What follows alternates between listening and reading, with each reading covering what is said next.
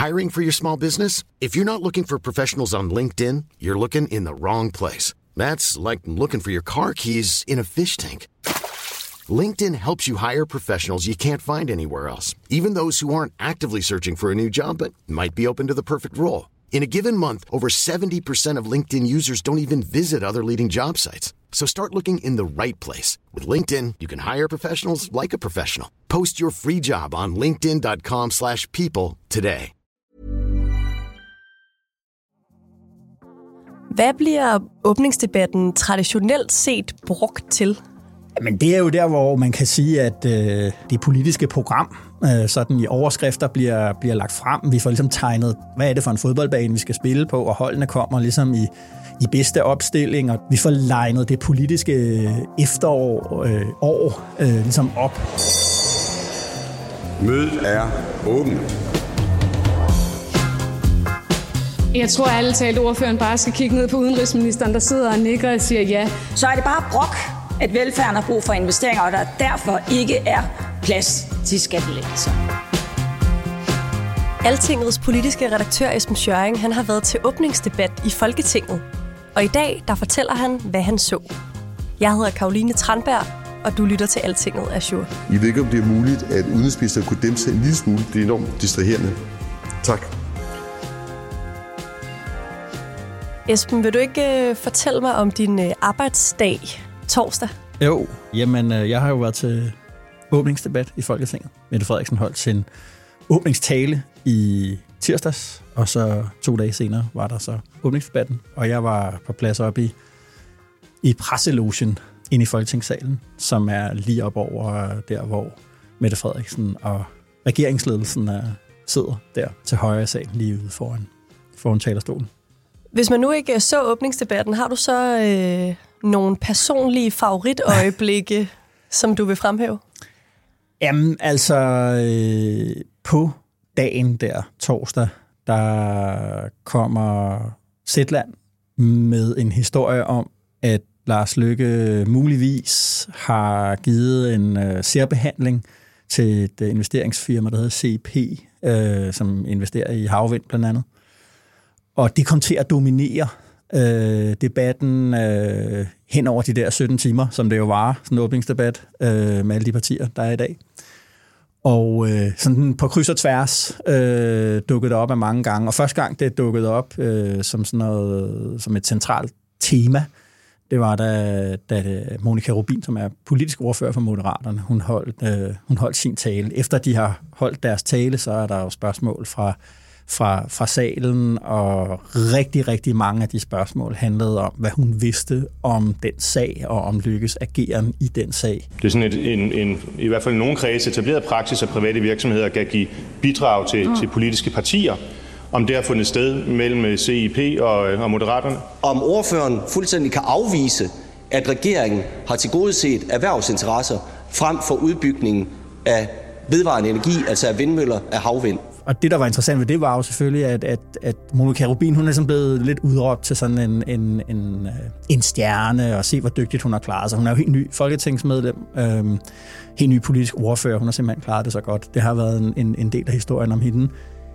Men i går var den rigtige ilddåb. Det var der, hun for første gang var i pres. Jeg synes, det er en absurd diskussion, vi har. Jeg er egentlig ævet over, at vi kører rundt i det samme igen, og jeg havde faktisk håbet, at ordføreren, som jo også er sundhedsordfører, havde stillet mig et spørgsmål om vores sundhedsvæsen. I forhold til den konkrete sag, så er jeg simpelthen ikke inde i detaljerne, så jeg kan ikke stå her på Folketingets talerstol og redegøre for, hvad der er op og ned. Og det blev en, en, et desperat forsøg på at tage kugler for, for formanden. Han sad jo lige øh, ned 5 meter fra hende, øh, gestikulerede meget, nikkede, rystede på hovedet, øh, sådan nogle ting. Det var, det var meget bemærkelsesværdigt. Det har jo lidt til, at øh, en forenet opposition har, har kaldt Lykke i, i samråd. Ikke? Det var en ting, der var interessant. Så var der en, en, en episode øh, sent ud på aftenen, øh, da Martin Lidegaard har holdt øh, sin tale, holder sin tale, øh, og må ligesom afbryde sig selv undervejs for at tysse på øh, Mette Frederiksen og øh, før omtalte Lars Lykke, der, der sidder og taler meget øh, højlydt, ligesom under hans, øh, under hans tale. Og derfor burde statsministeren, hvis hun havde tid til at høre efter, tage ansvar og forhindre de katastrofale besparelser, der foregår på folkeskoler lige nu. Når man sidder inde i salen, så kan man jo se, at det er altså ikke fordi, at de, øh, at de bare sidder stille og lytter på, øh, hvad det er, der bliver sagt, ligesom hvis man er i kirke eller sådan noget juleaften. Vel? Altså, der bliver, det er mere som en urolig, et uroligt klasseværelse, og det var jo en lille smule paradoxalt, fordi Mette Frederiksen havde stået i sin åbningstale og ligesom associeret sig med, at hun, hun sagde, at hun, hvis hun ikke skulle være statsminister, så skulle hun være folkeskolelærer. Hun fortalte meget øh, hvad skal man sige, romantisk idealiserende om det at være folkeskolelærer. Og, men hun omtalte selvfølgelig også det her problem med, at, at læreren ligesom måske ikke er den samme slags autoritet, som vi gerne vil have, at en lærer skulle være i en folkeskoleklasse. Og så sidder hun selv ligesom, og er en urolig elev, der sidder og snakker med klassens frække dreng øh, nede i Folketingssalen. Det var meget øh, mærkeligt. Jeg synes, det var det var disrespektfuldt over for en, en anden partileder, og det ved hun også godt, Mette Frederiksen, at Lykke gør det, okay, det, det kan man måske sådan forvente af hans karakter, af den her sådan lidt disruptive karakter, han har. Men Mette Frederiksen gjorde, jeg synes, det var lidt at sidde og udstille, at øh, det var også ligegyldigt, hvad Martin Lidegaard egentlig stod og sagde. Og så var der jo et andet optrin, vil jeg nærmest kalde det, som er... Øh, Fandopslag holdt sin tale, der var der en øh, hel masse folketingsmedlemmer, der videde noget om hans forhold til legalisering af kokain, for det havde han siddet og talt om i en anden podcast, øh, Kasper Christensens øh, podcast. I øh, podcasten Kasper 83 Tikøb, der siger øh, Alex Vandopslag, og nu øh, citerer jeg, hvis du er en voksen mand, du har styr på dit liv, og tre gange om året til en eller anden fest gerne vil tage noget kokain, det mener jeg burde være lovligt. Og, øh, og der blev flere gange som spurgt til, hvad, hvad Fandopslags egen erfaring ligesom var. Jeg øh, vil gerne spørge, øh, hvilke erfaringer hr. Alex Vanderslag bygger sin holdning til, at kokain burde være øh, lovligt på. Jeg kunne ikke helt forstå, om de ligesom in, insinuerede et eller andet der, eller hvad. Men Fandopslag prøvede selvfølgelig at forsvare øh, med henvisning til du ved, hvordan der er legaliseret narkotika i Portugal og Holland og alle mulige steder. Som har ført til et mere øh, sikkert forbrug, bedre mulighed for at behandle mishandling, færre overdoser. Men det var sådan også sådan et, et, et, et, et lidt mærkeligt øh, øjeblik. Hvad er det, åbningsdebatten er for en debat? Hvorfor ender man med tre så mærkelige optrin, for eksempel? Jamen, altså helt generelt vil jeg jo sige, at den der debat i går, grunden til, altså det var nu ikke kun Lars Løkke og Mette Frederiksen, der, der, der sad og pludrede, mens der var en, der holdt en tale. Øh, det er sket mange gange. Øh, også oftere og mere højlydt, synes jeg, end jeg har, end jeg har, end jeg har set øh, før. Der er flere gange, hvor folketingsmedlemmer ligesom var tys på, øh, på hinanden, øh, når der var, der var taler. Det er jo fordi, at vi har det her, den her historisk mærkelige situation, vi har en flertalsregering hen over, hen over midten. Det har vi aldrig prøvet øh, før, den kombination. Og det vil sige, at der er ikke en samlet opposition, så det normalt er sådan en åbningsdebat jo der, hvor ligesom, regeringen og dens øh, flertal støder sammen med oppositionen, og det oppositionens øh, største parti, og den leder, ligesom, du ved, så har vi sådan et, et sammenstød der, også af, øh, af ideologisk øh, karakter. Men det har vi ikke nu. Nu har vi to små øh, oppositioner, en rød og en blå, og, øh, og det gør ligesom, at, at det, øh, sagt i, i bedste mening, det teaterstykke, som sådan en åbningsdebat er, øh, ligesom var blevet, det bliver sådan meget kedeligt, det blev spredt fægtning, der var ikke det drama, som sådan en åbningsdebat jo gerne skulle have. Derfor var der sådan en masse forskellige små, små debatter, kan du sige, inde i den store, inde i den store debat. Og det gjorde det lidt kedeligt. Og det tror jeg også, det gjorde det kedeligt for, for, for folketingsmedlemmer. Fordi hvis, det, men der ikke lige foregik, hvis der ikke lige foregik noget, der havde noget med en at gøre, så sad man og snakkede med sidemanden, eller, eller forlod helt salen. Den var også øh, på et meget tidligt tidspunkt øh, ret tom det var det, der ligesom prægede, prægede debatten, og jo på en eller anden måde også præger lidt politik, ikke? at det store drama er ligesom rykket væk fra det åbne ud i folketingssalen og ind i, ind i en regeringsledelse bag lukkede døre, hvor vi ikke helt ved, jamen, hvad foregår der egentlig der.